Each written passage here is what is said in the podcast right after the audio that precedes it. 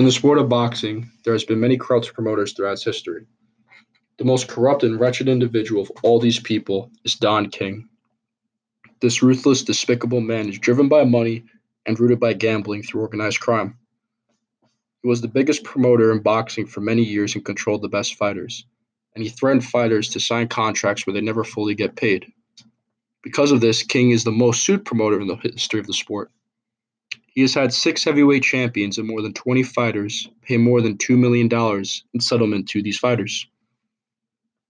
The most of litigation cases he's been involved in were focused on fraud because of the scandals that he ran within boxing.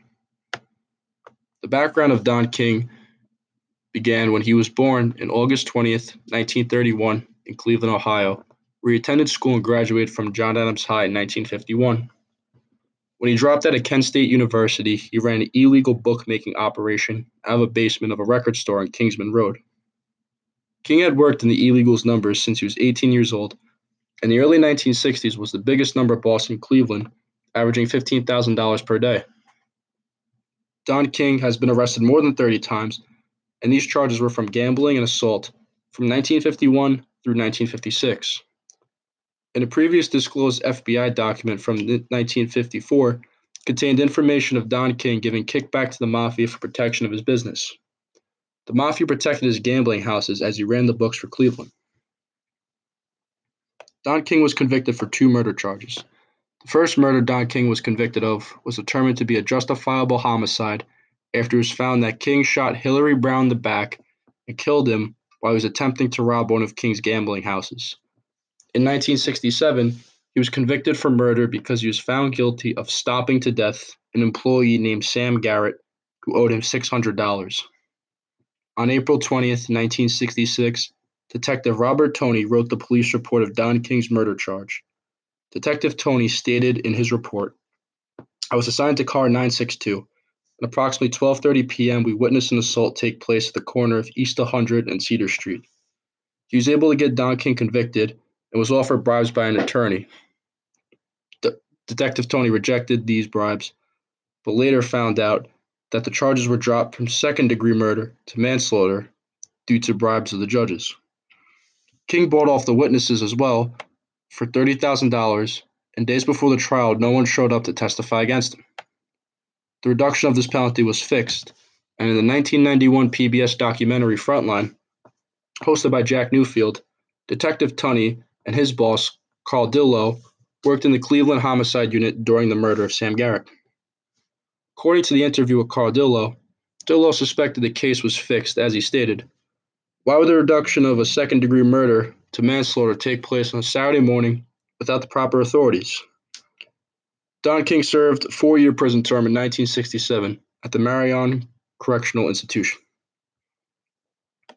King was heavily associated with the mobsters at the time.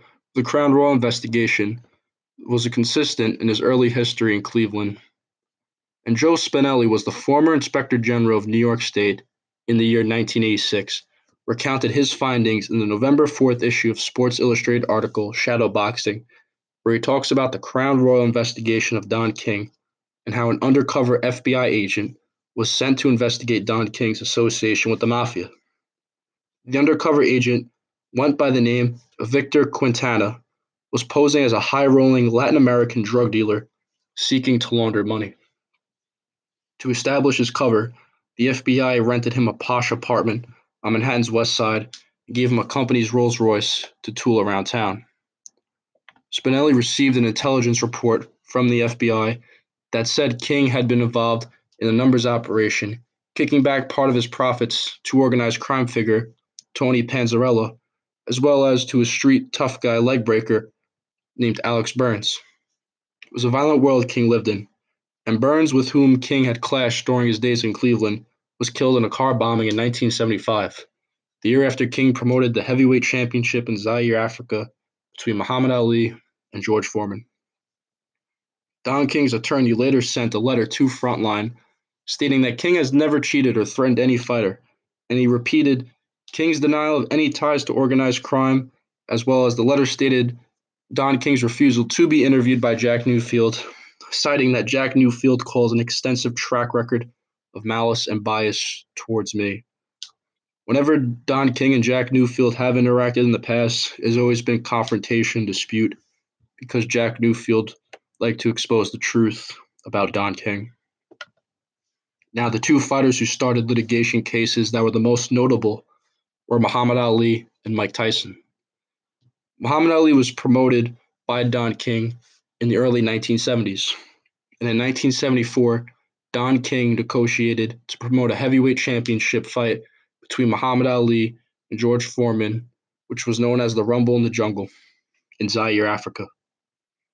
The fight between Ali and Foreman was a much anticipated event, and King's rivals sought to promote the bout, but King secured the bout, which generated $10 million with the arrangement of the Zaire African government. In 1982, Muhammad Ali wanted to sue Don King for underpaying him $1.1 million for his fight with Larry Holmes.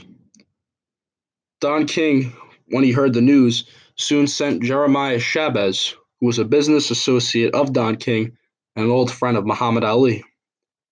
Shabazz discusses in the PBS documentary Frontline that he was sent by Don King to hand Ali a suitcase containing $50,000 in cash and a letter ending Ali's lawsuit against King.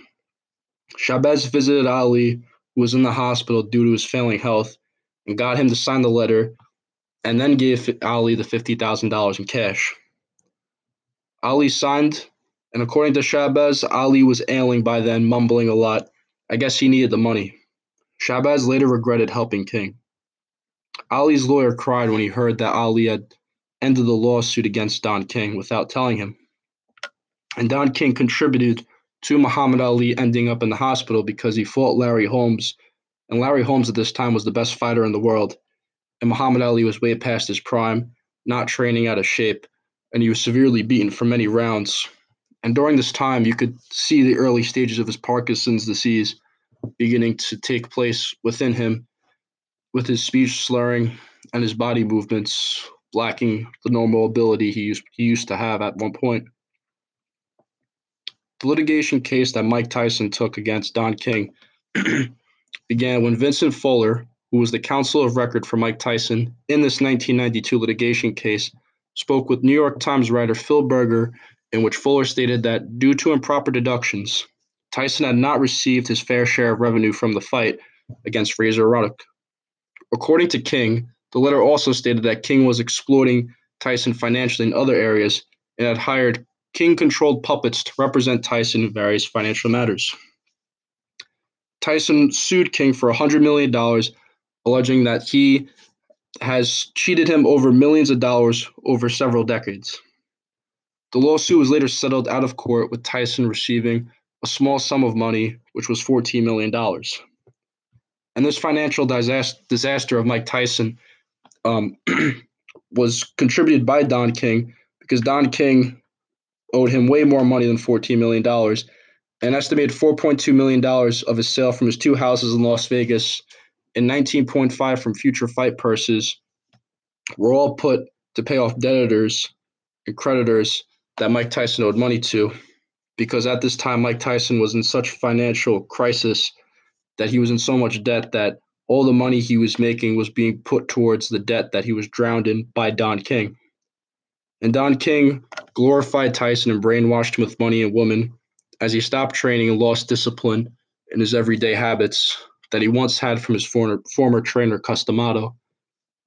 He also lost all forms of principles and discipline that Cus D'Amato embedded into him, and embraced the street and gang mentality that he grew up in Brownsville, Brooklyn, as a young man. And Cus D'Amato played a vital role in Mike Tyson's life, because Cus D'Amato adopted him and was his trainer. But then when Cus D'Amato passed away, Don King took over Mike Tyson's career and brainwashed him and used him for money as he manipulated him and turned him into a cash cow of boxing. My point of view of Don King is that people like him need to be stopped, because fighters, each and every time they go in the ring, they risk and sacrifice their lives and come out with less of themselves each fight. Don King would abuse fighters, and he made them feel that he can trust them in order to steal their money. And he's been around for far too long as part of boxing. he's no longer prevalent nowadays, but the amount of time he was in the sport is crazy that people have not tried to band together and go against him. And he severely damaged the promotion of boxing by turning it all into a big scam and ruining the reputation of promoters throughout the sport, because it's hard to find a promoter you can trust because people like Don King damaging the reputation of promoters. And throughout boxing, we must learn to protect fighters and stop them from being robbed by people like Don King, who's simply just a manipulator. Because fighters truly do deserve to get the full money that they make each fight and should not be conned by greedy promoters. The consequences of theft that a promoter such as Don King would act on should serve penalty and jail time, because boxing needs more structure and regulation to protect fighters by developing councils and programs to protect fighters and form a union that boxers have a ground to stand upon when faced against promoters who just simply want to take their money. And this is why promoters like Don King must be stopped, and people should be aware that fighters do not truly get, at times, the money they do deserve and they risk their lives for.